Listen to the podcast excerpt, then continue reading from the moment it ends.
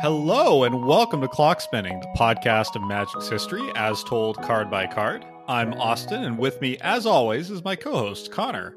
How are you today, Connor? I'm pretty good, but uh, my dog is a little sick to his stomach, um, so a little worried about him. But but I'm great.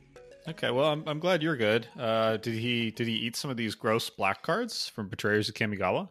You know he he might have. We we never know exactly where it's coming from, but I wouldn't be surprised if he got into my box of Patron of the Nezumi Yeah, that would do it. or the Pus Kami. Ugh. So, Connor, we've we've already kind of artfully teed it up. Do you want to introduce the listeners to today's topic? Yeah, so as we uh, very subtly hinted, uh, we are talking about the or finishing up the black cards of Betrayers of Kamigawa. So we'll be talking about everything from Okiba Gang Shinobi all the way down to Yukora the Prisoner and finishing up Black in Betrayers. Yeah, and if you're new to the show, uh, we do two things on the show basically, and one of the things we do is we go card by card through every single single card in the original Kamigawa block. And as we go through those cards, we're uh, building a cube, but more importantly, we're talking about each card. Uh, where does it fit into Magic's history? How does it fit into EDH and Cube and competitive history? How's the art? How's the flavor text? We're just getting deep and analyzing every card on the principle that every card has something interesting to say. So you can just start here if you're new to the show, uh, or you can jump back to episode one if you want to start at the very beginning of Kamigawa, or episode 14 if you want to start with the beginning of Betrayers. Uh, there will be a link down in the show notes uh, to show you all the cards we're talking about today, or you can check it out on YouTube and we'll throw up an image of each card as we talk about it. Clockspinning.com has all those links. I think that's all the preamble. Connor, should we just get started here? Let's get it going.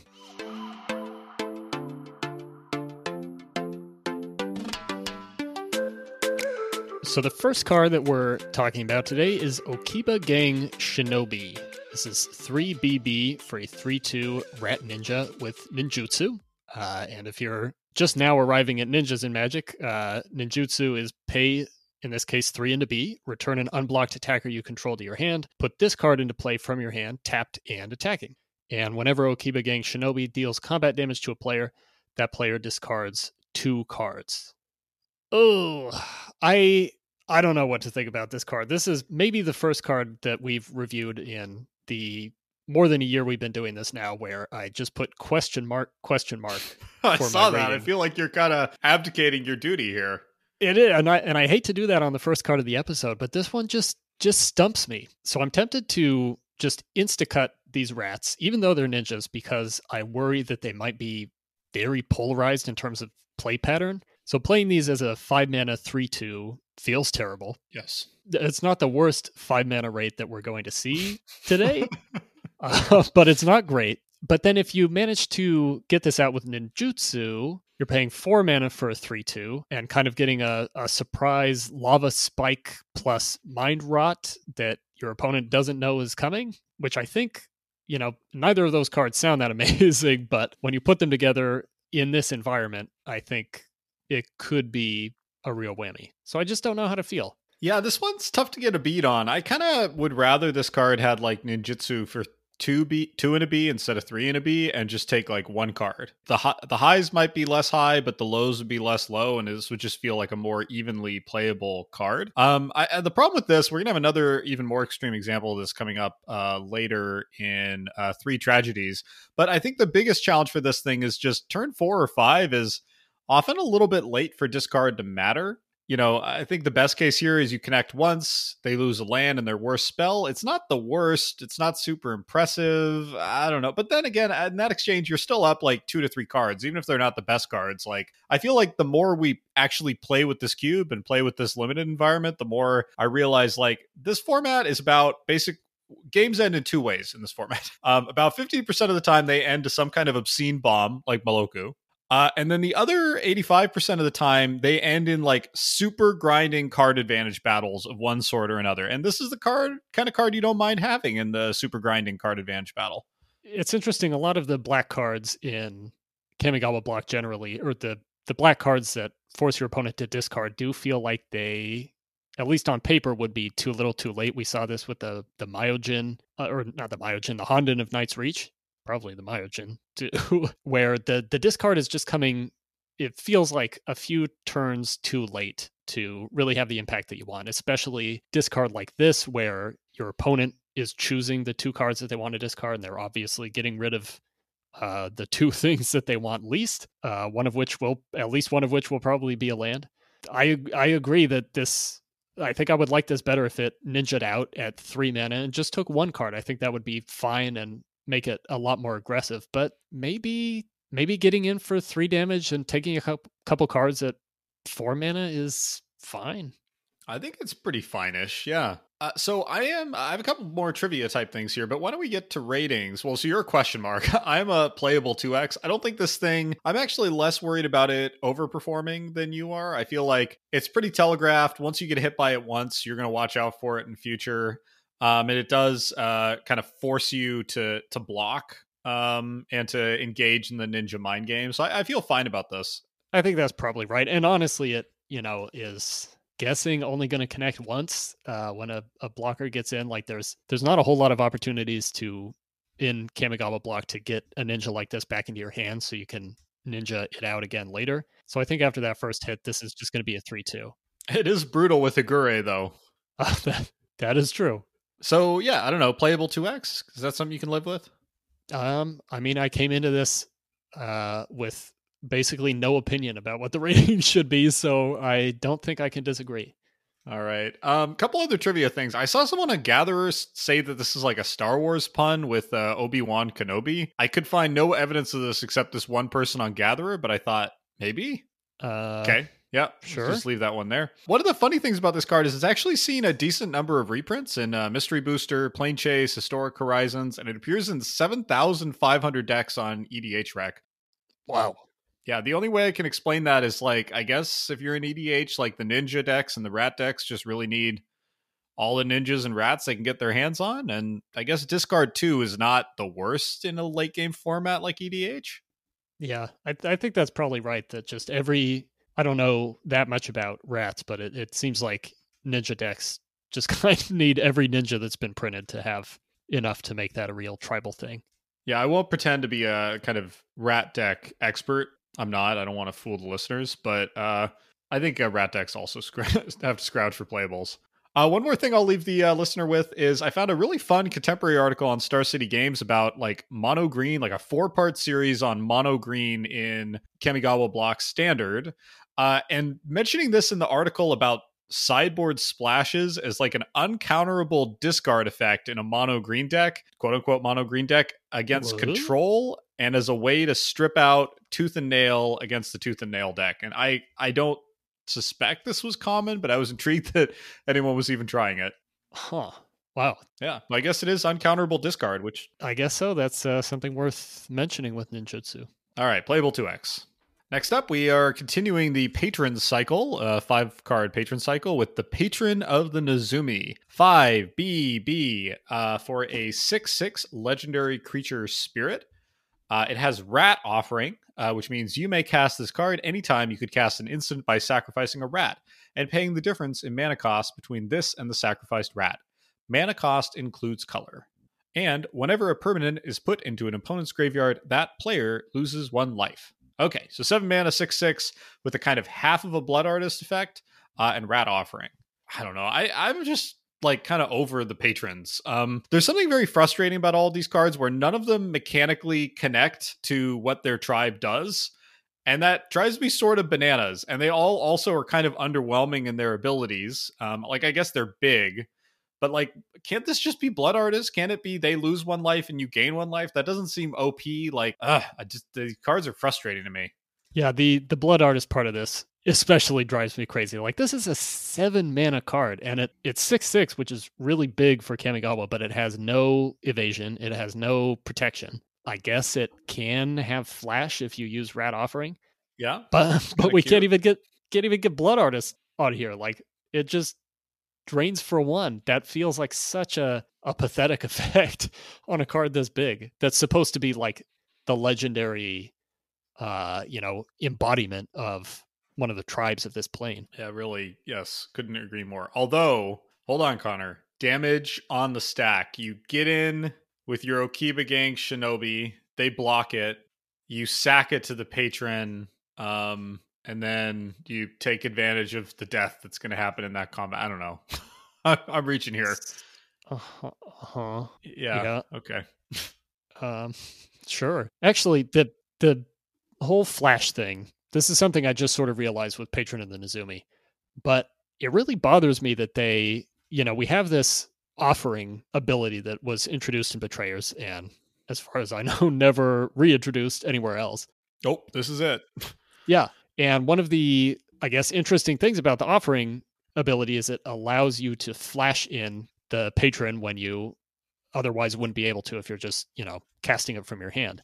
But none of the patrons actually really take advantage of that flash, like flashing in at all, right? Patron of the Nezumi just drains for one life, which, you know, I I guess there's a little bit of sneakiness you could get there. Like there but I mean, no no one's going to change the way that they're playing because they're thinking that a patron of the Nezumi might be flashed out. The patron of the Kitsune gains you life. Them having flash is weird. It doesn't feel like an ability that would ha- happen at instant speed. I don't mind it, but it it's just it's kind of eh, I don't know. Like, does emerge happen at instant speed? I don't think so. I, yeah, emerge is sorcery speed, which makes sense. And the the flash would make sense here if any of these had like an ETB effect, if they had any sort of immediate impact on the game state, but they don't. Like the flash is just so that they can get their big butts onto the battlefield at an unexpected time, I guess. Yeah, no, like they could all like you know, if we want to be crazy, they could all do something with the tribe that they nominally are patron of, like a lord effect, right? Like so this one could have rats you control get plus 1 plus 0 or something, right? Like some some reason to put it in at instant speed and something that thematically ties it to the tribe. The only thing tying the patrons to their tribe is that they eat them, which uh, I guess is kind of is kind of metal, uh, but it's not. It doesn't make a lot of sense uh, gameplay wise. I would not want to have any patron if you know if this was the situation that I'm in. I think the patron of the Akki gets across that these patrons are not like things they're necessarily grateful to be serving or worshiping. It's it's more like the old drag princess and the dragon in the fairy tale, you know, Yeah. King Kong and the lady from King Kong. you know, I was I was scrolling down to Patron of the Akki, which is the red version of this, and I was I could remember that the rules text said something about plus two plus O, so I was thinking, oh, is that one where the flash is actually relevant? But it's not relevant there either because the plus two plus O triggers when the patron attacks. So none of these take advantage of flash. None of them, except for maybe Patron of the Moon, have abilities that really not even like help their tribe, but even tie in with the tribe thematically in any way. Like, there's nothing about losing one life that says rat. No. Um, one thing I do like here, I like Kev Walker's art. It's kind of like an Ur rat. It's like the a super rat, and I think that's fun. Yeah, yeah, I, I like this one. I like the. I mean, they all have gigantic mouths, but it's really like 90% mouth in this one. Got mouth and like gigantic rodent teeth. I think Yeah. that's pretty effective. Yeah, it feels right. I'm an Instacut on this thing. I we let the other patrons in. We may or may not have been too generous, but that doesn't mean we have to keep that going. Yeah, I had this at Meh, I think because this is the only patron that I. No, I guess I have a patron of the moon. I have a patron of the moon and a patron of the Nezumi in in a rare binder. Are we making these decisions based on what you have in a shoebox somewhere? I, mean, I'm, I think it's a subtle bias, but but we have the patron of the moon in. We can cut the Nezumi. Let's just get rid of him. Okay, next up we have Psychic Spear. This is one black mana for a sorcery. Target player reveals their hand, choose a spirit or arcane card from it. That player discards that card. Oh, flavor text. The wizards of Takenuma Swamp face the horrors of humanity every day. It's no wonder they fared so well against the Kami. Observations of the Kami War. Um, sure, with the flavor text, I don't really have anything to latch onto or that I care about there. It's kind of uh, generic and uninteresting. The card itself is, I think, really, really bad. I think it might be the worst. You know, like there's a whole bunch of these single black mana discard spells. I think this might be the worst, like ever, in, in the entire game. Out of all like thirty odd of them, the worst discard spell ever. So we're just talking about the worst single black mana discard spell ever printed. Okay. Yeah, Okay. the only ones I think even compete are there are a handful that just let your opponent choose what they're going to discard. For example, Raven's Crime, you know, single black mana, target player discards a card. But that has retrace. That has some ability to kind of keep getting the value. And there have been janky Raven's Crime decks over years to try to break and abuse that. So all of the like ones that could be worse, like Raven's Crime or Pain, uh, or I should say Pain and Suffering, they all have some upside somewhere or modality or something to make up for their badness. This thing is just like a Kamigawa block duress. Uh, and honestly, I don't know why. This could actually just say, except for flavor reasons, choose a creature or arcane spell, and it would still be fine. I don't know. this is really bad. Yeah, I mean, even for the flavor reasons, like, is there other other than the sort of uh, I guess top down mechanical flavor of you know sort of mortal cards fighting back against spirits. Like there's no reason a psychic spear couldn't hit a mortal's head too, right? I think I think this is the old Kamigawa sin, right? Of the top the ultra top down design gets in the way of the play here. Yeah, yeah, this is sort of the the Ren spirit of discard, but uh, a lot worse. Yeah, oddly, I did find a smattering of references in Star City Games articles that implied that this showed up in sideboards sometimes in um, like block constructed, which is shocking to me. But I, I, found like four or five references. I can never find a deck with it in the deck list, but I found references to playing against it. So that's an interesting hmm. little mystery. I mean, yeah, I guess it is very much a sideboard card. Like you would not want this unless you knew that your opponent had a high density of spirits and or arcane cards as we've discussed with the arcane cards they're probably not going to have a very high density of arcane uh, because we are cutting a lot of them because they're pretty bad but you know maybe you'd have a decent chance of hitting a spirit and i did wonder with how our cube currently stands which is at 673 cards as we're recording this we're going to cut it down we'll, we'll work on getting it down so of the 673 cards that are currently in the cube that includes the mana base this hits 271 of them. So that's about 40%. And then if we exclude the mana base, uh, meaning lands, then we're at 44% of non land cards being spirits or arcane. It's not the worst. It's not the worst. So assume, call, call me out if I'm doing this math wrong, but assuming we have about 17 lands per deck and 44% of non land cards are going to be spirits or arcane, this has about a 25% hit rate. Uh, hold on. Let me let me sanity check you on that. Yeah, yeah, exactly. I, um, I guess twenty five percent per card hit rate. Is that that bad? Especially if this is coming really out not, of the sideboard. I mean, you know, it's impossible not to compare this to duress, and I have no idea what the stats would be like for duress in the average limited game. But twenty five percent doesn't seem as bad as I expected. Yeah, I mean, I don't think it's amazing. I kind of want to try it out just because it's so weird, and I, I just have no sense of whether it's play. Like, I, I don't want. I guess I don't want to write it off. You know, like I feel I feel enough uncertain. I, I'm certain that yeah. outside of our cube, this is like literally the worst one mana discard spell ever printed. But in our cube, I feel like it could have a role. It it might, and it like as we were just talking about with the Shinobi, it this is much cheaper discard than pretty much any other card in our little format. So yeah, maybe we do try it. It is also like as Kamigawa as a card can get. That's true. That's very true. How do you feel about the art here? To me, it's like freaky, but somehow doesn't create much of an emotional response. Like it's just so weird and kind of goofy that I, I uh, it kind of comes out the other side of freaky, and I'm just like kind of left cold. There's something about it that feels really staged to me, like the just the way that this uh, I guess, wizard of Takenuma Swamp is positioned behind the kami, like exactly behind the kami in this pose with the psychic spear like coming out of his hands and then curling around and then going through the kami. It like it feels like someone was telling the kami, okay, move a little bit to the left, a little bit forward. wizard, uh, get your spell ready. Uh, make it curl up a little bit more for the dramatic effect. Like there's just something sort of staged and unnatural about it.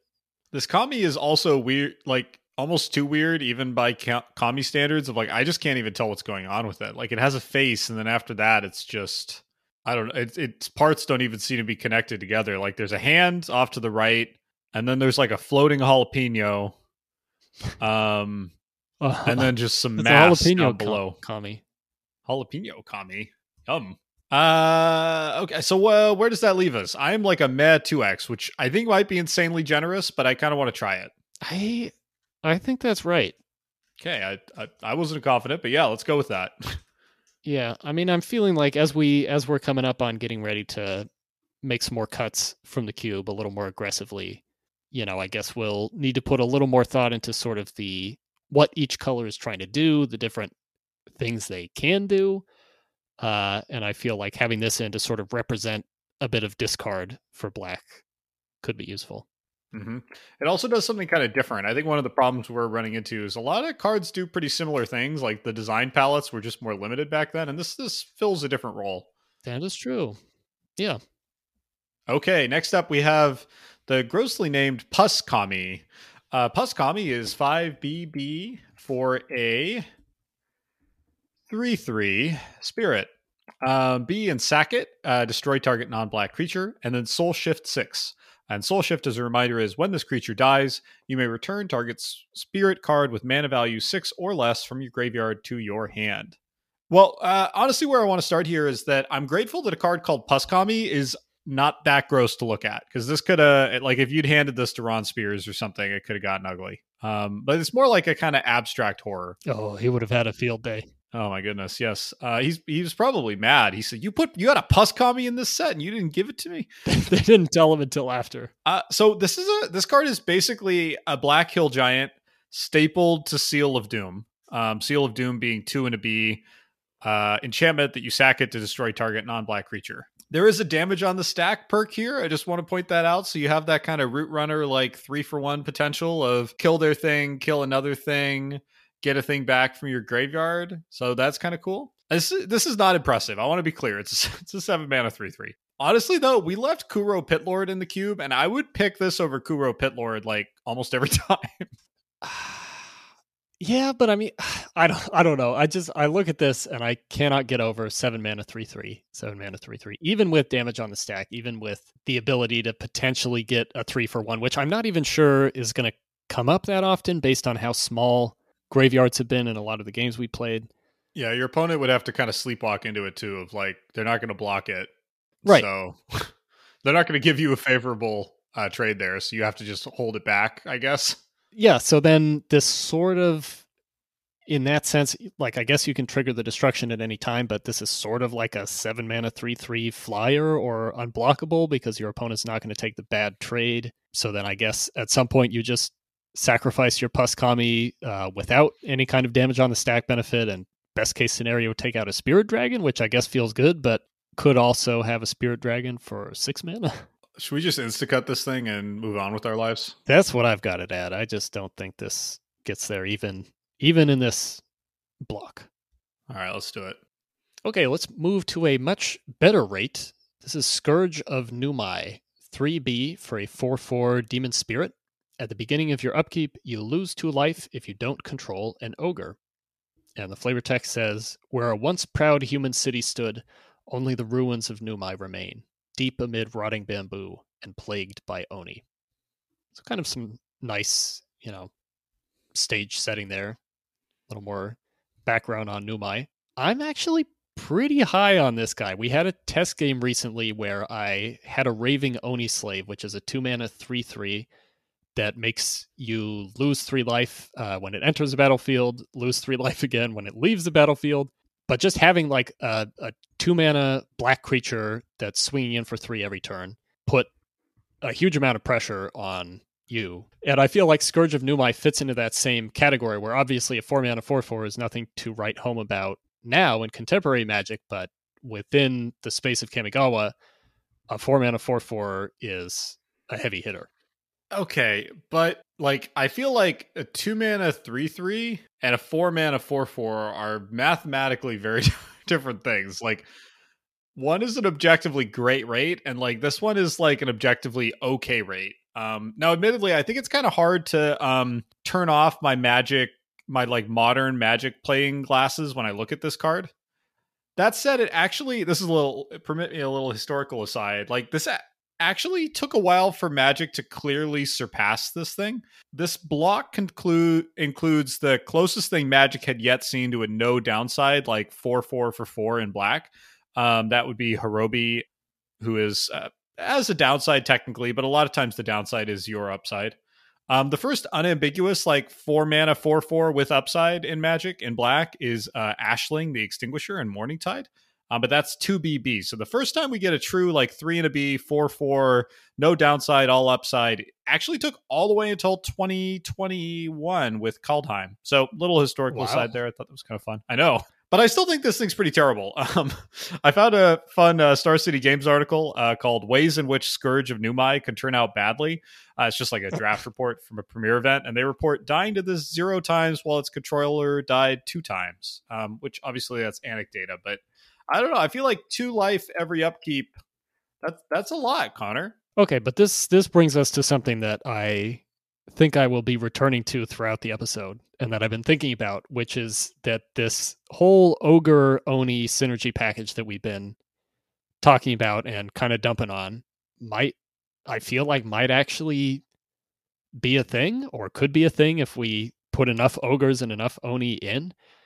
So one of the complaints that we had about this ogre oni theme in Kamigawa, um, which you know sees a lot of cards like this one where uh, you kind of get an above rate creature with uh, sometimes a big, sometimes a smaller downside if you don't have a corresponding ogre or demon.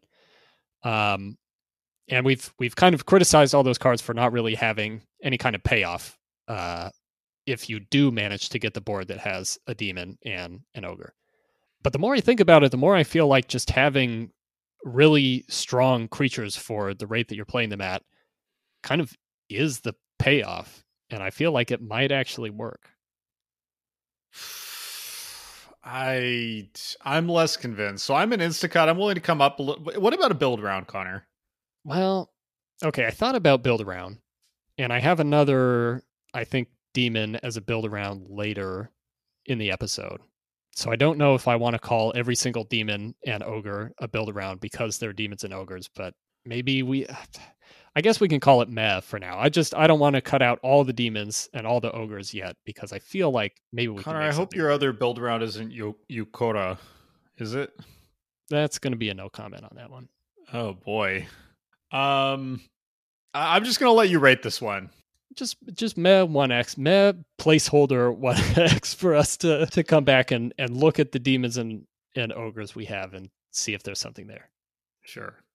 All right, let's move on to Shirei Shizo's caretaker. Four and a B for a legendary spirit. It's a 2 2. Whenever a creature with power 1 or less is put into your graveyard from the battlefield, you may return that card to the battlefield at the beginning of the next end step if Shirei is still on the battlefield. Interesting card. Uh, it's a really cool effect. This is uh, one of the most popular uh, commanders we'll talk about in this whole block. Um, it's a totally unique effect in black in particular. I just don't know how well positioned this is like in our cube. Um, only 11 out of our 72 black creatures meet this bar. Uh, although 101 out of our 351 do total, which is a little bit better. So there's like a live the dream scenario here. The live the dream scenario here is recurring the Zubera. The Zubera are uh, one two spirits from champions that love to die. Perhaps even better than that is Kami of False Hope, which is a white a single white for a one one that you sack it mm-hmm. to prevent all combat damage, so you can just fog forever, uh, which is kind of amazing. Uh, and it's also fun with a few other cards like Kaijin of Vanishing Touch and Sakura Tribe Elder. But apart from that, apart from those uh, eight cards, there's really not that many cards that synergize with it, um, at least actively. And then it does have some kind of awkward anti synergy, particularly with the Bushido cards. So Bushido is, you know, when a creature is blocked or becomes blocked, it gets bigger. A lot of those are one ones, but this checks power when the creature dies, not when it hits the graveyard. And so if it's been boosted, by Bushido, it ain't coming back, and that that's kind of awkward. I'm really glad you mentioned the Bushido because a lot of the one power creatures that we have in the cube are white Bushidoing samurai who are not not going to get the benefit of this if they're trading in combat. I do like that Shirei has just one designated mana in the mana cost. Like, I don't know uh-huh. what the deck is where you'd actually have enough one power creatures that you like and care about to bother including Shirei. But if you do want to, Zubera deck, Zubera, yeah. If you if you want to splash, it's very doable. Um, you're probably going to have that black mana by the time you get to turn five to play this. So, I do like that. I love this is a really like high ceiling card, not in the sense that I think it's necessarily going to win games, but high ceiling in the sense that it can do some cool, ridiculous, funny things like with Kami of False Hope or the Zubera, or on a like smaller scale, just even just getting your Hanakami back and continually retrieving an arcane spell from your graveyard. That's cool. Fun. Yeah, that's cool interaction. Yeah, so I, I feel like Shirei is sort of the the quintessential build around for a cube like this, especially now when we don't really know how many one power creatures we're going to end up with when everything's said and done. I feel like having him here as a build around is just right. Yeah, I'm down for that. Uh, should we just uh, settle on build around? I have a t- teeny bit more trivia, but this feels like a build around 1x to me. Yeah. Like even if it's not that good, it's just a fun thing to have in the cube. It adds it adds more interest and variety to the cube. And and I think more than most of the cards that we've called build around so far, uh, or wanted to call build around, like it's actually a build around. It's actually a build around. Like you see this card come up in a pack, and you think, oh, okay, if I if I pick this up early, this is what I'm trying to do. Get you know one power creatures that let me take advantage of this. If you just happen to have a lot of one power creatures, you're happy to see this. So it's actually pushing you to build your deck in a certain way.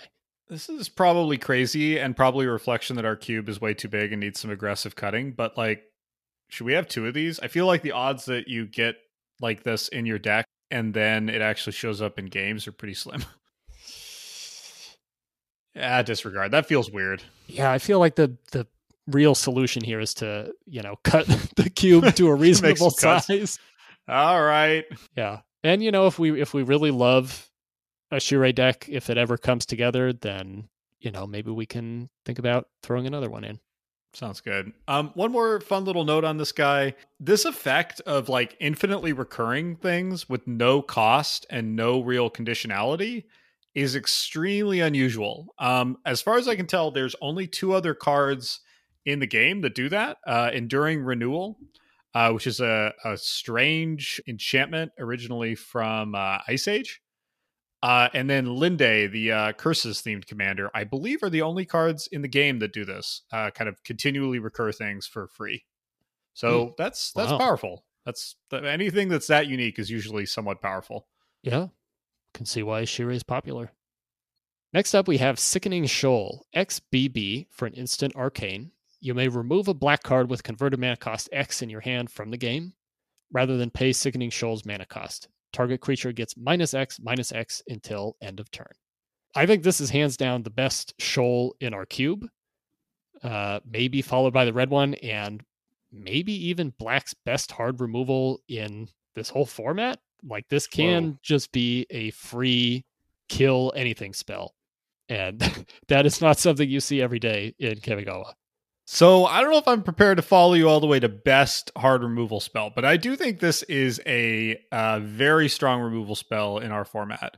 Uh, I think the key advantage this thing has is that, like, I'm, compared to the other shoals, at least the two we've talked about so far, is it like actually does something. like the white and the blue ones are both just so insanely conditional that you just have to set up the perfect scenario and you have to be exactly ready to really use in a max effect. This thing just like kills things, uh, and that's something you want to do in I mean, almost every game of limited magic, but certainly in every game with our cube, you want to kill things. And I feel like the primary mode here is not the uh, exile mode; it's just the uh, pay the cost. And yeah, it's pretty expensive when you have to do that. But the fact that you have this free roll option to exile something, I think is huge. Uh, so yeah, I'm I'm quite high on this thing. The fact that you can just play this for free, I think also has some value of just being a very unexpected effect in in this set. You know, there's there's a decent amount of removal. It's not super efficient compared to other environments. I don't think there's only one card in this cube that you can potentially play completely for free. So I think it has a little bit of a surprise value too, where even if you're not leaving mana up, you might still have a sickening shoal. And I kind of like the idea of still think, having to think about, you know, maybe if your opponent's in black, they might be able to throw sickening shoal at one of your creatures. Mm. And you know what, Connor? The other thing that's sick about this card, the art is sick. I really, really love this art. Sick. Okay, sick is in you love it. It's also pretty nasty. There's a lot of vomit, I'll admit it. But I love that we see these same fish that show up in uh, several other uh, arcane spells, um, showing up here to barf all over. Um, somehow it doesn't gross me out. I don't. Really, I think I the barf I'm just kind of abstracting away. Uh, it's very distressing, but not in a like over the top grody way. It's more psychologically disturbing. Yeah, and it's not really like human barfy barf. It's just kind of like green sludge. Yeah, it's like bile. Yeah, it's it's uh they're bile bile barfing fish. It's really hard to get through these black episodes without something really gross. Sorry about that, listeners. Yeah. it is. I honestly I feel bad for the spirit fish in this art. I mean, I mean, I guess they're the ones doing the sickening, but they just okay. they look really um they really look like they're having a hard time, you know. So, uh, what's your rating on this? I'm a playable 1x. I have this as an auto include 1x. And is that on power level? Is that because this is iconic? Um, as far as I know, it's not really an iconic card the way that the you know maybe the green nourishing shoal is. And yet it's kind of better in our cube, I think, than the actually iconic green and red shoals. Yeah, I think this is absolutely the best shoal in the cube. Like I, I have it as an auto include because I honestly don't see a scenario where we would cut this high high efficiency removal of a type that we just don't have very much of. Yeah. Checks out for me. Cool. All right, let's go to uh, Skullmane Baku, a card that I don't think is iconic by almost any measure. Skullmane Baku is 3 BB for a 2 1 spirit. Whenever you cast a spirit or arcane spell, you may put a key counter on this. And one, tap, remove X key counters. Target creature gets minus X, minus X until end of turn. Okay, well, uh, this thing's polarized. Uh, we talked about some other polarizing things. So the upside here is recursive killing. That's pretty good upside uh, in a grindy format like this one. Uh, the downside is, well, there's manifold downsides. Um, I think one down obvious downside is a five mana two one, and that is uh, that is a terrible stat line uh, by any measure. It almost couldn't be worse. Um, and the other downside is that like you want to accumulate these spirit and arcane triggers, these spirit craft triggers. Um, and at five mana, you're going to have missed a lot of them by the time this thing actually hits the board. That said, I do think he presents some inevitability, and I think the getting counters on it is almost a red herring, in that like two counters on this are enough counters for this to have a real impact on the game uh, and make combat math a nightmare at a minimum, and or just snipe down key permanents. So I'm I'm like a meh on this meh one X. I I don't know. I mean the the five mana two one is is pretty bad, but I think uh, you spoke to the real problem with this card, which is that by the time you're getting this out at five mana, like I honestly don't know how many more spirit and arcane spells you're going to be able to play in that game. Like we talked about with with Psychic Spear, what are the chances of actually hitting a spirit or arcane spell when you cast that? That's something you can play on turn one. So with Skullmane mm-hmm. Baku, what are the chances that you will have probably like more than one spirit or arcane spell that you're able to cast on turn six or later to get a key counter on this Baku before uh, its one toughness dies to something. Like uh, it's it's just so hard for me to see this being anything really. Like even if you get the the killing ability off once you're removing the key counters whenever you do that. So let's say you get you do get two key counters on skullmane baku. You manage to play a spirit and an arcane spell and get those on there and then kill something with the Baku. Now you're back to square one, right? You have to get two more to be able to to get back there. So I don't really it's it's really hard for me to see a scenario where this is actually like a recursive killing effect.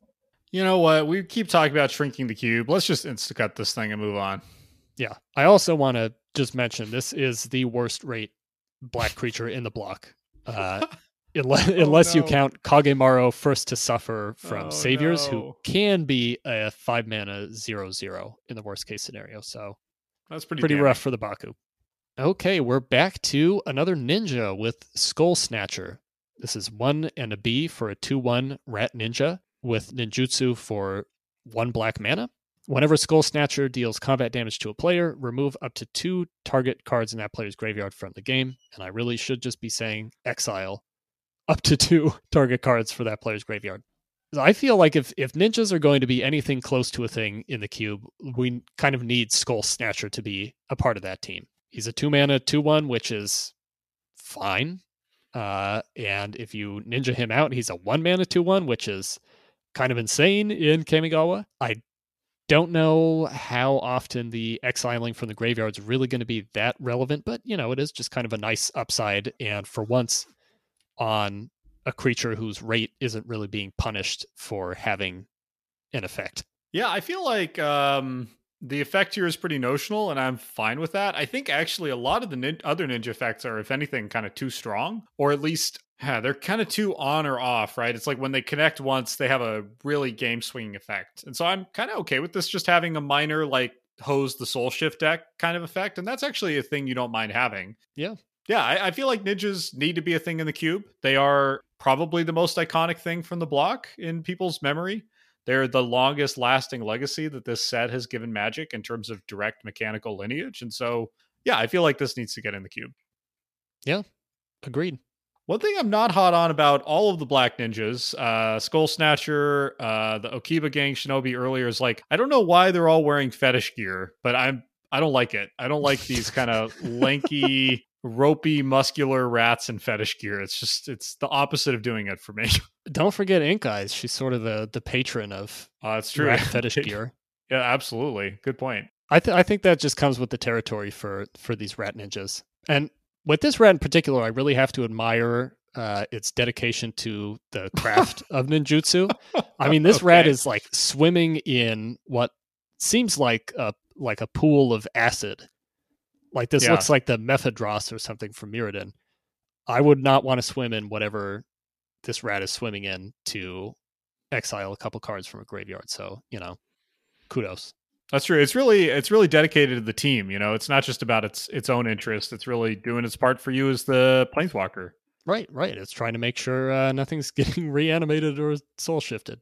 Yeah, yeah. It's one of those things you can't think too closely about how exactly it works. I guess it wades through this green, horrible acid swamp, and once it takes your skull, you can't come back. Oh yeah, I didn't even think about the name. I guess it's yeah, it's like a grave robbing rat. It's kind of like how medieval people were, you know, didn't like cremation or something anything because they were afraid they wouldn't be able to be resurrected Right. um, without their whole bodies. Maybe that's how it works on Kamigawa. I don't know how that works with the spirits exactly. yeah. Uh, that's uh, something to think about. Yeah, we can work on the cosmology of that later. I'm a playable 2x on this, Connor. That is exactly where I landed. Boom. All right. Let us uh, move on to Stir the Grave. Stir the Grave is X and a B for sorcery. Return target creature card with mana value X or less from your graveyard to the battlefield. In the flavor text, your lungs may not draw breath, but while your hands can grip a sword, you will be useful to me. Night Eyes, Nezumi Necromancer. Okay, well, first of all, that's some pretty cool flavor text. That's that's uh that's pretty badass. I like that. Um, the actual effect here is pretty abysmal on rate, right? Like there's already a lot of graveyard recursion in the block, both in the form of soul shift, but also uh, some other decent return a creature to your hand effects, like um, oh shoot, Connor, what is that arcane one uh, that you can kind of keep recurring with Hana Kami? Oh goodness, Uh, what is that? What is it? Soulless Revival. You know, Soulless Revival is a pretty good recursive ability to get things back. So I'm not like impressed by this, but I do like it as basically the only reanimation effect in the block that's lasting. Uh, and I think that in itself is worth something. Yeah, I'm I'm actually pretty high on this card. I don't know how much reanimation we really need or want in the cube. We've had a couple games where Nighteyes the Desecrator came out and he basically has five mana reanimate something from either graveyard. Um, oh, and actually, it's Nighteyes in the art and flavor text here, so that's kind of perfect. Um, but Nighteyes has been like surprisingly low impact in several games. Uh, even just being able to do that every single turn. I'm not sure how good reanimation is going to be, but I do think Stir the Grave is perfectly reasonable. Like this isn't a super interesting card. You know, you're just you're paying an amount based on the converted mana cost. There's no real way to like cheat this or do something sneaky. You're gonna pay, you know, one plus the value of a card to basically play it again. But as far as I could tell from a, just a little bit of Scryfall searching, not nothing super thorough, I think this is a completely unique effect to just pay X and a B and reanimate something with no limitations other than the cost of the target. Yeah, I feel like that's because it's uh, often a rotten deal. Yeah, yeah. um, Literally, like there's there's no way to make this more efficient than whatever creature you're trying to reanimate. So that's a drawback, but I still, you know, I still feel like this can have a place. This is part of a, a, mini genre of cards in the block we've seen a few of, I think, where it kind of feels like Wizards intended this to be an evergreen card and that it was just not good enough, right? And I feel like the hint at that is this doesn't have an arcane type. It doesn't have a super Kamigawa ish name. Uh, we saw that, I think, with some other things like Commune with Nature, like, um, oh, what else did we see along these lines? Hinder, uh, Quash Reduce to Dreams like i feel like we've seen a decent number of these things that feel like they were meant to be kind of core set staples but actually just weren't good enough to be core set staples uh that's just an aside on this so anyway all that to say i'm not impressed by the raid here final judgment is the one that really sticks out to me as like oh maybe this was supposed to be the new wrath of god at six mana um, absolutely yeah because like that that just screams you know kami all over it and i i think we were just really scratching our heads over why that's not arcane. I think I think you nailed it. That's exactly why. Uh, one thing I do like about this card, I'm not that down on it, by the way. I, I do think it's a decent enough card. I think the art here is funny. Uh, there's not a lot of humorous art in Kamigawa, but the particularly the uh, the zombie kind of on the left side of the art, it's just something about his facial expression cracks me up. He, he just looks goofy as he's kind of struggling to get up from the ground and looking like uh, comically sinister. Yeah, I, I, like all three of the zombies or skeletons being revived here, they all kind of have like a big, like skeleton grin on their yeah. faces in a way that makes them really unthreatening and kind of costume like. So yeah, I, I like that too. So what does all that amount to? I mean, I've got this at a playable 1x. I'm not super married to that. I think playable's generous, but it also feels like a unique enough effect that I probably it makes it to the final cube regardless and not in a like psychic spear we should just try this to see what happens yolo kind of way but in a like this can't be so bad that it won't you know yeah. that it needs to be cut yeah I, I think this will you know it's not going to be a very high pick but i think this will actually see play all right let's go playable 1x then okay we've got another ogre it's takenuma bleeder 2b for 3 3 Ogre Shaman. Uh, whenever it attacks or blocks, you lose one life if you don't control a demon. This is um, very much like Scourge of Numai, uh, which was a 4 mana 4 4. Here we've got a 3 mana 3 3 uh, with a somewhat painful drawback, not quite as bad as Scourge of Numai. I see you have this at a uh, very different rating than I do. Um, so I'd like to hear your thoughts on it before I uh, go back into my ogre oni cave. Okay, let's let's. I want to. I want you to take us through your ogre oni cave, but I don't. I'm just kind of fed up. Um, I'm fed up with uh, some of these Kamigawa rates.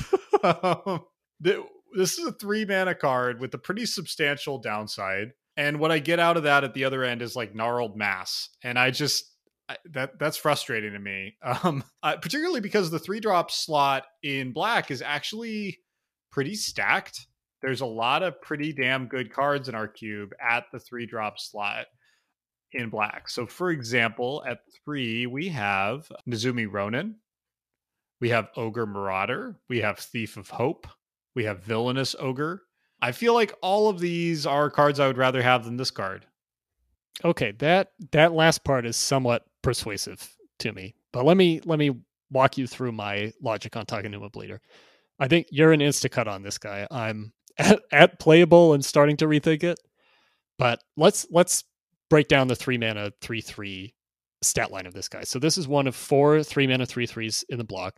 You mentioned gnarled mass, which is one GG for a three three with no drawback and no upside, just a plain old vanilla creature. The other two three mana three threes in Kamigawa block, which are Skull Collector and Sokenzan Renegade, have severe enough drawbacks, I would say, to maybe be unplayable. So yeah. we're really just left with Gnarled Mass and Takenuma Bleeder as three mana, three threes. Fair? Yes, agree.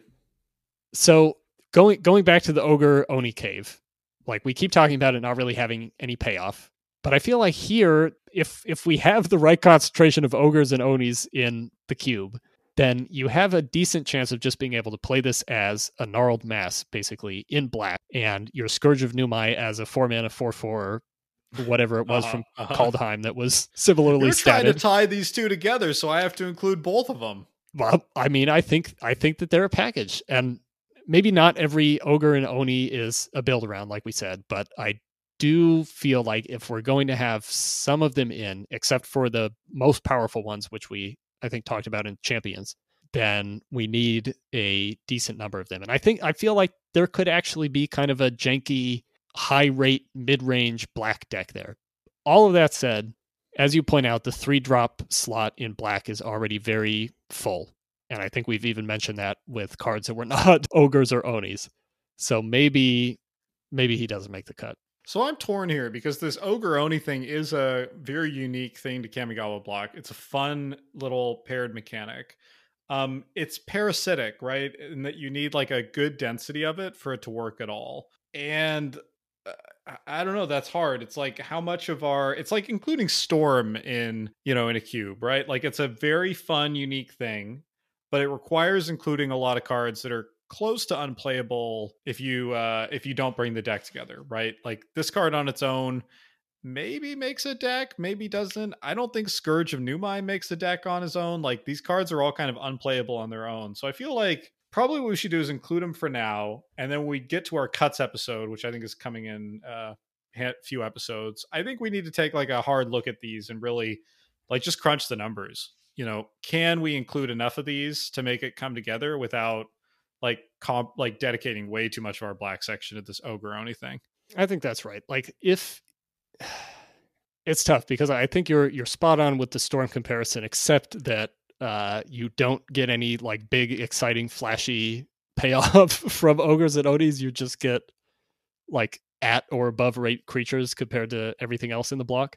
It is tough because we we would need to have enough of them in there to you know make them appear often enough in packs that you're able to pick them up and spot that there's something going on with ogres and onis and also have enough of them to get the payoff coming up in you know it, when you're actually playing. And then there's a second question of is all of that worth it? Is that having that density of ogres and onis worth it when we think about all of the other black creatures that we would have to cut to make room for them? Right. I think I think the real yeah, uh, the way I would crystallize that is like it's an opportunity cost, right? Like what are we leaving yeah. on the floor in order to do that? Um and I think there's at least three other things that we really want Black to do in my mind ahead of the Ogre oni thing. Um, the first is uh, maybe four even. Um, like the first is just removal, right? The kind of classic Black role in any limited environment. Uh, I think the second one uh, is the ninjas. Uh, half of our ninjas are blue, half are black. I feel like we need to include pretty much all of them to make it work.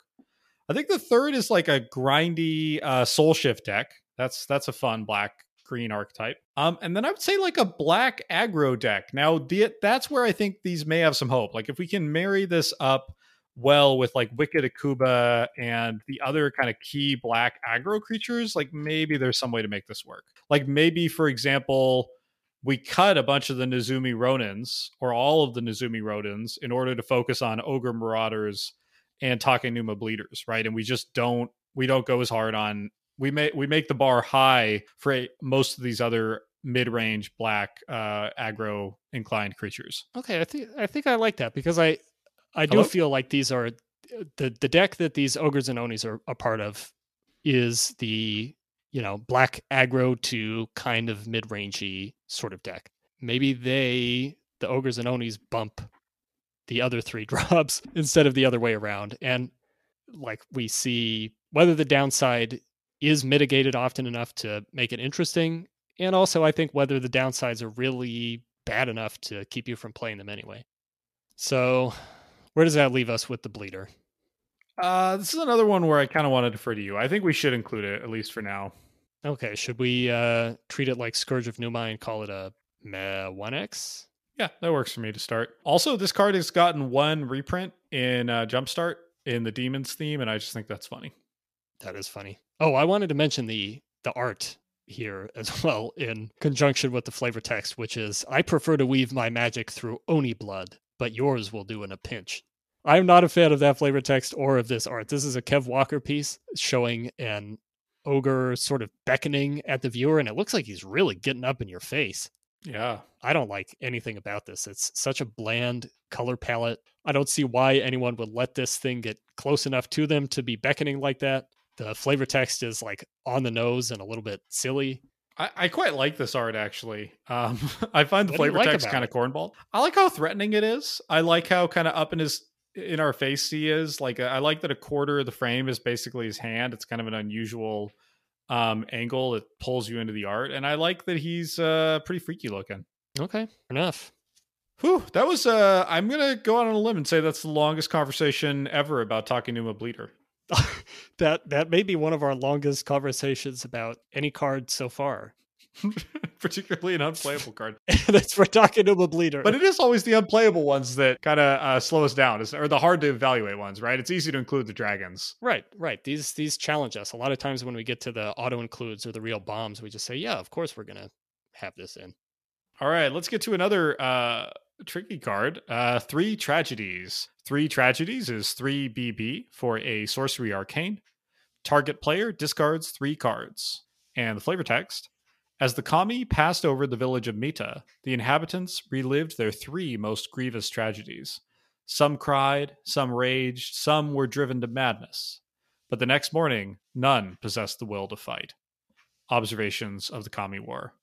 Uh, so this has a very cool flavor text. Uh, it's got a very cool name. I love Three Tragedies. That's like a little fairy tale in two words. Um, I'm less impressed by the art here, which is just like a dude with a headache. Uh, and I'm also not very impressed by the effect. Uh, and the reason is, I, like, I think this is kind of a quadrant test card. Like in the early stage of the game, this is bad, right? It's uncastable uh, until probably turn five or six at the earliest.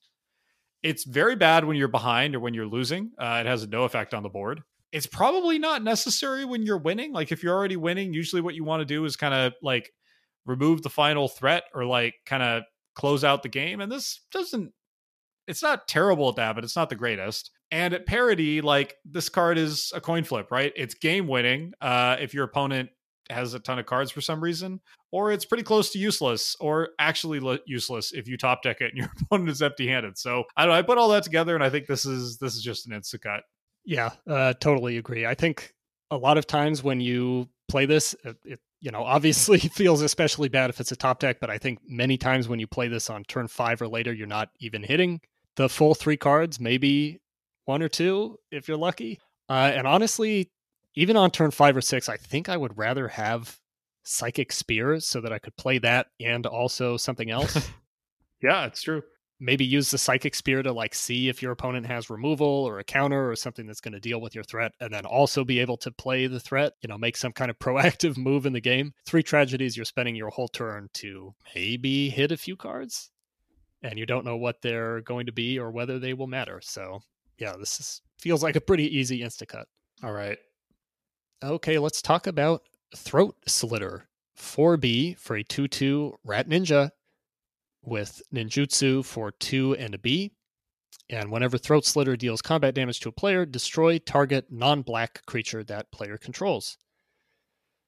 So for me, Throat Slitter kind of joins our first card, Okiba Gang Shinobi, in this feels terrible as a normal, like just straight up casting it, but feels great as a ninja category. If you ninjutsu this out, this is sort of a Rend Flesh or Rend Spirit with a 2 2 uh, or a Doom Blade plus one mana for a 2 2. it's Dark Banishing, right? It, it isn't Dark Banishing Oh, yeah. destroy target. Yeah. yeah, yeah. That old bad removal spell. there you go. Plus a 2 2. So I think, you know, this this would feel terrible to just straight up cast, but I think there will be plenty of moments where you're very happy to be ninjaing this out and it helps you, you know, get rid of something really annoying or close out the game. Yeah, I honestly I kind of stopped thinking about the ninjas in the sense that I've I think I've just decided they all need to be in the queue because there aren't that many and I love ninjas and the people love ninjas, so let's give them ninjas. Like so I kind of turned off my card evaluation brain a little bit here. Uh, That's that's fair. How uh how many of this ninja do you think we should have? I don't know. They're they're funny because they occupy two spots on the mana curve, and so I find them a little tricky to number. I had it as a two, but that feels a little too generous. I think I'm a one on this thing. Yeah, I've got it at a one X meh. I was looking back at some of the other ninjas we've seen in blue, like Ninja of the Deep Hours, and kind of thinking we should have four of those. Yeah, I feel like I'd rather see another Ninja of the Deep Hours than another Throat Slitter.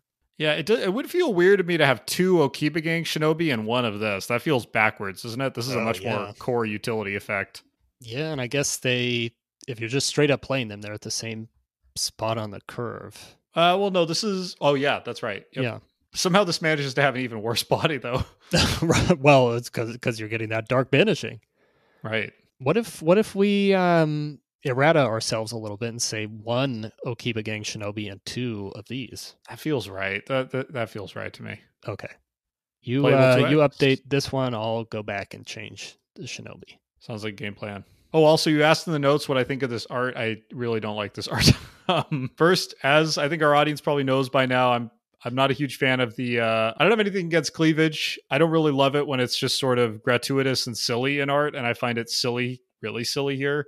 The perspective here is pretty confusing for me. There's a lot of muscle going on, but I do like the guy's ter- the victim's terrified face, and I like the uh, the little lanterns in the background. That's kind of fun.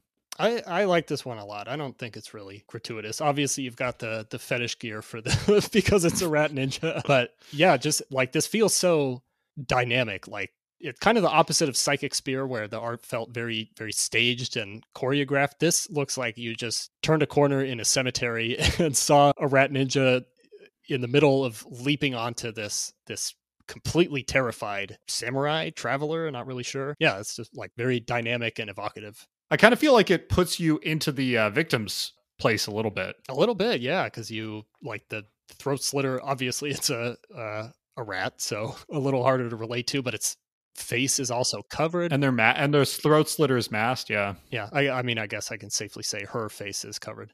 All right, let's go to uh, believe it or not, the protagonist of the block. You wouldn't really know it from his card though. Toshiro Umezawa. Toshiro Umezawa is one and a B for a 2 2 legendary human samurai.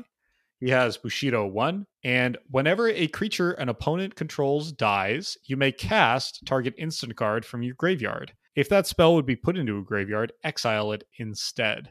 Okay, so this is, uh, I think, one of the funkiest black cards ever. Um, it does something that, uh, are there any other black cards that do anything remotely close to this, like encouraging you to play instants? I, I can't think of any. Not that I know of. Yeah, so we've got a three mana 2 2 that when you kill opponents' things, lets you get a free recast on an instant. That is so out there that honestly, I struggle to evaluate the effect a little bit. Yeah, the obvious thing this wants you to do is just play it with removal spells, right? You target an opponent's creature, um, your instant goes to graveyard on resolution, their creature uh, is dead, um, and then you get that same removal spell back, uh, or you get a second cast on that removal spell that's pretty good. I mean, it's not it's weird and it's tough to evaluate, but I think if I just ignore like any esoteric use cases, just doubling up your removal spells on a body that's not completely embarrassing feels good enough to me. Plus, of course, Toshiro Umezawa is the protagonist of the original Kamigawa block story, and I feel like I just can't cut him. That that seems churlish.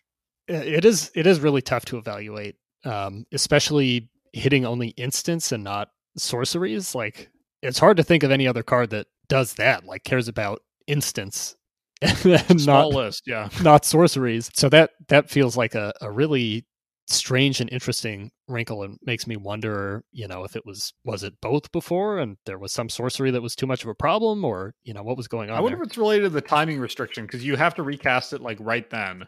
Oh, right, when it, when the creature is put into a graveyard for play. Right. That is a a good segue into why I think he's probably not that good. Um, the timing of this ability is only sort of controllable. Like the the scenario where you are using Toshiro to just kind of play your removal spell over and over again is very high ceiling. Like that could be game ending and a really like fun and cool thing to do. This could be really awesome with Glacial Ray, a two mana, you know, burn for two spell. But he doesn't like he doesn't really work with combat tricks at all because the opponent's creature won't die until it's too late for that trickiness to matter after damage is dealt. Uh, if you end up having a deck that doesn't have many instants or instants that don't really do much, then Toshiro's just sort of a Kitsune Blademaster without first strike. So I don't know how good or reliable he's going to end up being, but I I do think you're right that like he's he is literally the protagonist of of this whole storyline. Like he's got to be in. Well, and I do wonder if he needs to be that reliable because I feel like, you know, I rend flesh kill your thing, and then I get to instantly get another free Rend Flesh to kill your other thing. Like, I feel like that is just good enough on its own. I mean, that won't always happen, but I feel like we don't you don't need like any esoteric things to just go, yeah, double up all your instant speed black removal. That's a good thing. Yeah, yeah, it's still like a little bit I don't I don't want to be too too nitpicky here, but you know, you're needing to pay for both of those No, uh, no, the rent sec- fleshes. Oh no, you're right. You I, totally missed that. You do have to pay the mana cost. Yeah, oh, it's God. not it's not cast it without paying its mana cost. oh, cost, this is a lot worse than I thought. Oh it, so dear. You know that Where- we need a bell for when we fail to read a card. We, gonna- do- we we need a bell for that. We do. I feel like the ceiling there still is sort of high, but you know, in that scenario, you need to have six. You got to have Toshiro out. He's got to survive a while, and then you need six mana to be able to pull off this double Yeah. Rend Flesh or Rend Spirit. And the timing it just makes it so hard because you need to have it at the exact moment. The cre- you know, you don't get to space it out at all. You don't get to say like, oh, next turn I'm gonna cast that No, from you my need graveyard. two or- targets right then. Exactly. You need to have two targets. You need to have the mana. You need to have the spell at the right time. There's like It it is a May though, so you you don't lose it. You don't lose the thing if you don't take your shot. You can do it later. Yeah, that's that's true. It doesn't get exiled just from that trigger. You can just choose not to do it. So yeah. I mean, he's going to be in the cube. I guess the question is at what rating? Yeah, I, I think the rating for me is auto include just because he's literally the protagonist of the story. Like I, I feel like unless this card was like a three mana zero one, he, he's going in the cube. I can live with that. Something kind of interesting about him. So Toshiro has a good number of descendants in both a mechanical and a literal sense. So Toshiro is actually named after Tetsuo Umezawa from all the way back in Legends, who exists on Dominaria. And as I understand the plot, and I'm not an expert on this, Toshiro Umezawa goes through the whole convoluted plot of Kamigawa. At the end of the block, despite saving the plane, uh, not really because he was trying, but just because it happened to coincide with his own interests, he uh, has breached his bargain with, I want to say, the Myojin of Night's Reach, uh, who then exiles him from Kamigawa as punishment to Dominaria, where he founds kind of a whole clan of whom Tetsuo Umezawa is a part. Hmm. And so I love that little, there's like a, a callback here to Legends that also goes forward in time because one of the weird things about Kamigawa block is it takes place like a thousand years before the rest of the magic plot for some reason. But then we have another callback to his descendants later on in later printings in Satoru, Satoru Umezawa, Umezawa and Tetsuko Umezawa.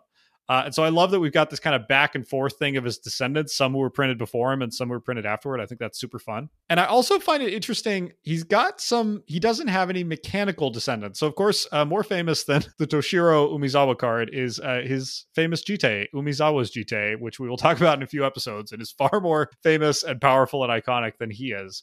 Uh, and so, two cards that directly reference him later Umezawa's Charm uh, from Modern Horizons 1 and Life of Toshiro Umezawa um, from Neon Dynasty both do all the Umezawa's Jite effects. And I just think that's kind of funny that he's got several namesake cards, none of whom mechanically reference this weird, like, black instant tribal thing. They're all kind of riffing off uh, the Jite instead. I really wonder where this ability came from, and then you know if there was kind of a, a look back in the mirror at Toshiro and deciding, yeah, maybe that didn't work too well. I kind of wonder if it's you know another case of too much top-down design because as I vaguely remember the the novels, one of the things about Toshiro is he is both a uh, a kind of rogue samurai, but he's also a pretty powerful spellcaster, and so I feel like honestly this is just samurai equals bushido plus spellcaster equals instance. I'll I'll add on some some half remembered lore from reading those novels two decades ago. I think that he becomes sort of a, a blood mage. Yeah, he has a pact with um what's his name uh, Hidetsugu, right? Right, right. And they become sort of blood brothers or something. So his magic, I think his magic is tied in with blood or killing in some way. So that does, you know, work with his effects. So that's kind of cool. You know, Connor, we should uh, we should make a, a pact to read the original Kamigawa novels and do an episode on them. Is, is this a blood pact like between Toshiro and Hidetsugu? I'm, I'm not sure I want to make it a blood pack because I think I want to sleep on it first. um, I, I was going to say I might need a little time to evaluate that. all right, yeah, it's a it's a lot of words to commit to. It is. All right, so you are you willing to auto include despite the weirdness of this thing? Uh, yeah, he's he's an auto include, and uh, we should probably start saving up for the uh, foil version of Toshiro, who costs one hundred and fifty dollars. What is that driven by? his his iconic uh, place in the storyline. Are there Vorthoses who spend that much on? It's not like he has any competitive relevance, right? And he's barely played in EDH. Wow, what is driving that? Uh, if there's any listeners out there who own a foil Toshiro Umezawa or know why anyone would pay $150 for one, please let us know. Yeah, I mean, I guess he does command 1700 decks and appear in a further 2000, which is a lot more than I would think. Yeah. Yeah. Huh. I mean, he's certainly unique. Like as a unique black mono black commander, it doesn't get much weirder than this. Yeah, that'd be a real foil flex. Yeah, honestly, in this episode, like Shirei and uh, T- Toshiro, we're getting some of the most unique black uh, mono black commanders in the whole game. Let's close on a truly unique mono black commander, huh, Connor? uh, yeah, this uh, this could be your commander. This is Yukora, the prisoner. 2 BB for a 5 5 legendary demon spirit. So uh, get your EDH deck list ready. When Yukora the prisoner leaves play, sacrifice all non ogre creatures you control. okay, so I want to say just no, from the flavor text. He's oh, got oh, such great text. flavor, flavor text. text. That's it's even longer than the rules text. I got to read that. It took 99 monks to weave the spell that trapped Yukora. Upon the death of the 99, the spell was broken, and the demon returned to the mortal world seeking vengeance for its imprisonment. I I I really like that flavor text. I like that it's it's telling this like much smaller story than the stakes of the entire, you know, plane being ravaged by a kami war. This is just like one big bad demon spirit that long ago 99 monks sealed away and now he's back. I love it. It's like a whole story in three sentences, and there's like layers that I feel like immediately start unfurling in your brain of like 99 monks, and then they all died off. Who's the last one to die? Did he think about the consequences when he would eventually die? Like, I don't know. I think yeah. it's just great. Yes. Who's who is Yukora seeking vengeance upon if all the monks have died? Yeah, just really good stuff with that out of the way, I have to say that I have been absolutely dumpstered by my own Yukora the prisoner in some games we played. He dies, the rest of the board dies with him, unless you are very much in the ogre oni archetype. But I kind of want to give him another chance. you were so generous to this ogre oni thing. He's I I am his prisoner. Like he's a four mana five five in Kamigawa. I feel like you may have like regressed to uh, like a 2004 brand new to Magic Connor. He's just like four mana, five five. Oh my god! I think I have. You know, like I, you know, this is not a time. This was not a time of of Sheoldreds. This was a a time no. of four mana, five fives that uh, Ray Gecky your own side of the board when they die. So, uh, give me the give me the case here, Connor. Like, what is your case for including this in the cube? Okay, well, I, I want to bring in some backup. I found at least a few players from back in the day commenting on the 2005 internet uh, that were pretty high on Yukora the Prisoner, mostly in limited, as just a pretty big threat that comes out before a lot of decks are able to deal with him and that can just close out the game. If you have no other board, his effect is meaningless. If you you know, top deck him when you've got nothing else going on. You're pretty happy to see Yukora. So I think he has like pretty big potential upside when so many of the creatures in this environment are just so pathetic. he is black, which means he has effectively protection from a lot of the removal spells in Kamigawa. So I like I think he can actually finish games and do it pretty quickly. It has not happened for me yet, but it seems possible. boy, I I don't really buy that this can be good. Um, I'm just not sure there's enough of a synergistic thing going on, but you know what? We we can just keep rolling with it. Um, and we'll give you we'll give you a couple more playtest rounds to try to make it work. All right. Uh, how about how about this? Let me try another another line of line of attack with you. okay. Think about think of Yukora as a Phyrexian obliterator a four mana five five, but he obliterates your, your board instead of your opponent's. How do you like him now? He's easier to cast than the obliterator too. That's true. You can splash for Yukora.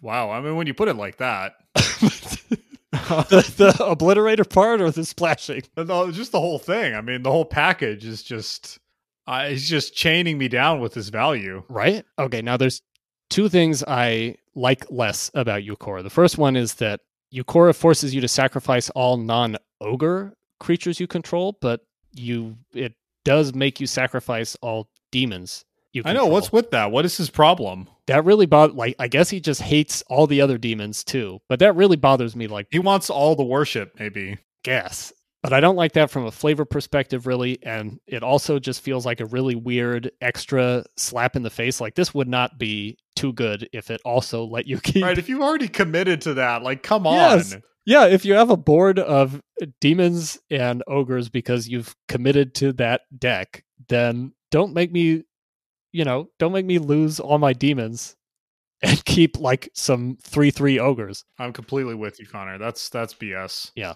I don't like that and honestly, I hate this art. I uh, why do you hate it? I feel kind of neutral about it. It's very comic book. It is very comic book. It's extremely symmetrical. Um, I'm getting back on my symmetry horse here, but mm-hmm. I need this, another bell for that. Yeah, yeah, bell, get, like a double bell. Yeah, ding, you ding. need a double, identical double bell for symmetry. But this one really, th- this is like the symmetry to end all symmetry. So, like, Yukora himself is completely symmetrical, other than his hands, and then the real kicker here is that the chains, because he's he's covered in chains, they're like pierced through his skin and like just draping off his shoulders. He's holding them in his hands. They're all over the place. And the chains are also largely symmetrical. If you look at the top of his head, the like pattern of chains identical around his chin, extremely similar. The chains hanging off of his it is kind of weird. You you'd think there'd be a little more chaos going on there, a little more entropy. Right. And you know, it's not like Tony Szczudlo uh like just copied half of it and then pasted it onto the other half of the canvas. Like, are you sure about that?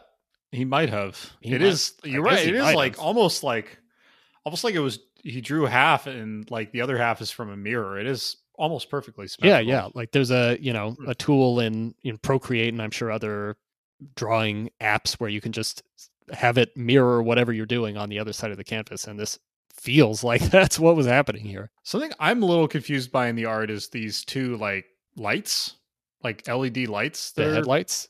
Yeah, what what are those about? What's the deal? I do not know.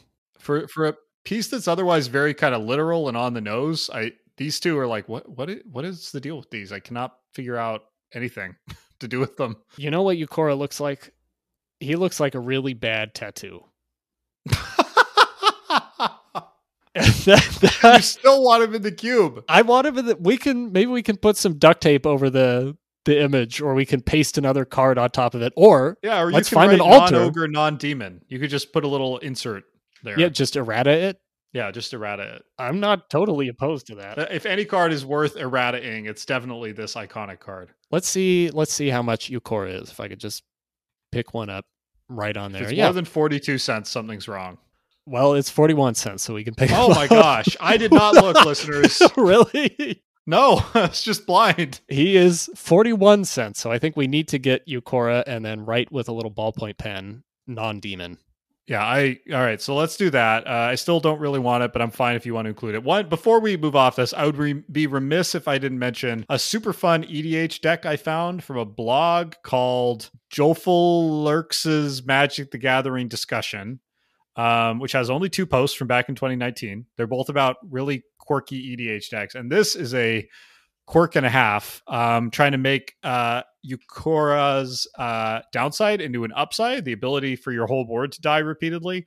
Uh, and it's if you like that kind of wacky Johnny stuff, just check it out. It's a really fun post. I'll link it in the show notes. That does sound pretty fun. We might need to get another commander game going here. All right, uh, we didn't actually name a rating. What is your rating, Connor? I'm just I'm just going to abdicate here. I'm going to defer. This is uh, the build around that we foreshadowed with Scourge of Numai. Sure.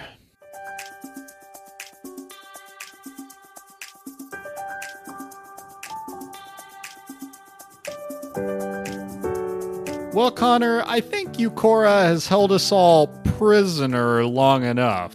he sure has. Um, you can uh, follow the show on uh, YouTube or on your favorite podcast app so you don't miss an episode. Uh, and if you liked it, uh, upvote us on Reddit, comment on Reddit or YouTube. You know, something like that really helps people discover the show, uh, helps us reach some new audiences, and it means a lot to us. Um, if you did have thoughts on any of the cards we shared today, uh, iconic cards like Yukora or forgettable cards like the ones people actually play, let us know. We'd uh, be interested to hear through comments. You can always email us clockspinningpodcast at gmail.com. Um, next time we'll be back with, I don't know, some other set of old weird cards. But until then, I'm Austin. And I'm Connor. Thanks for listening.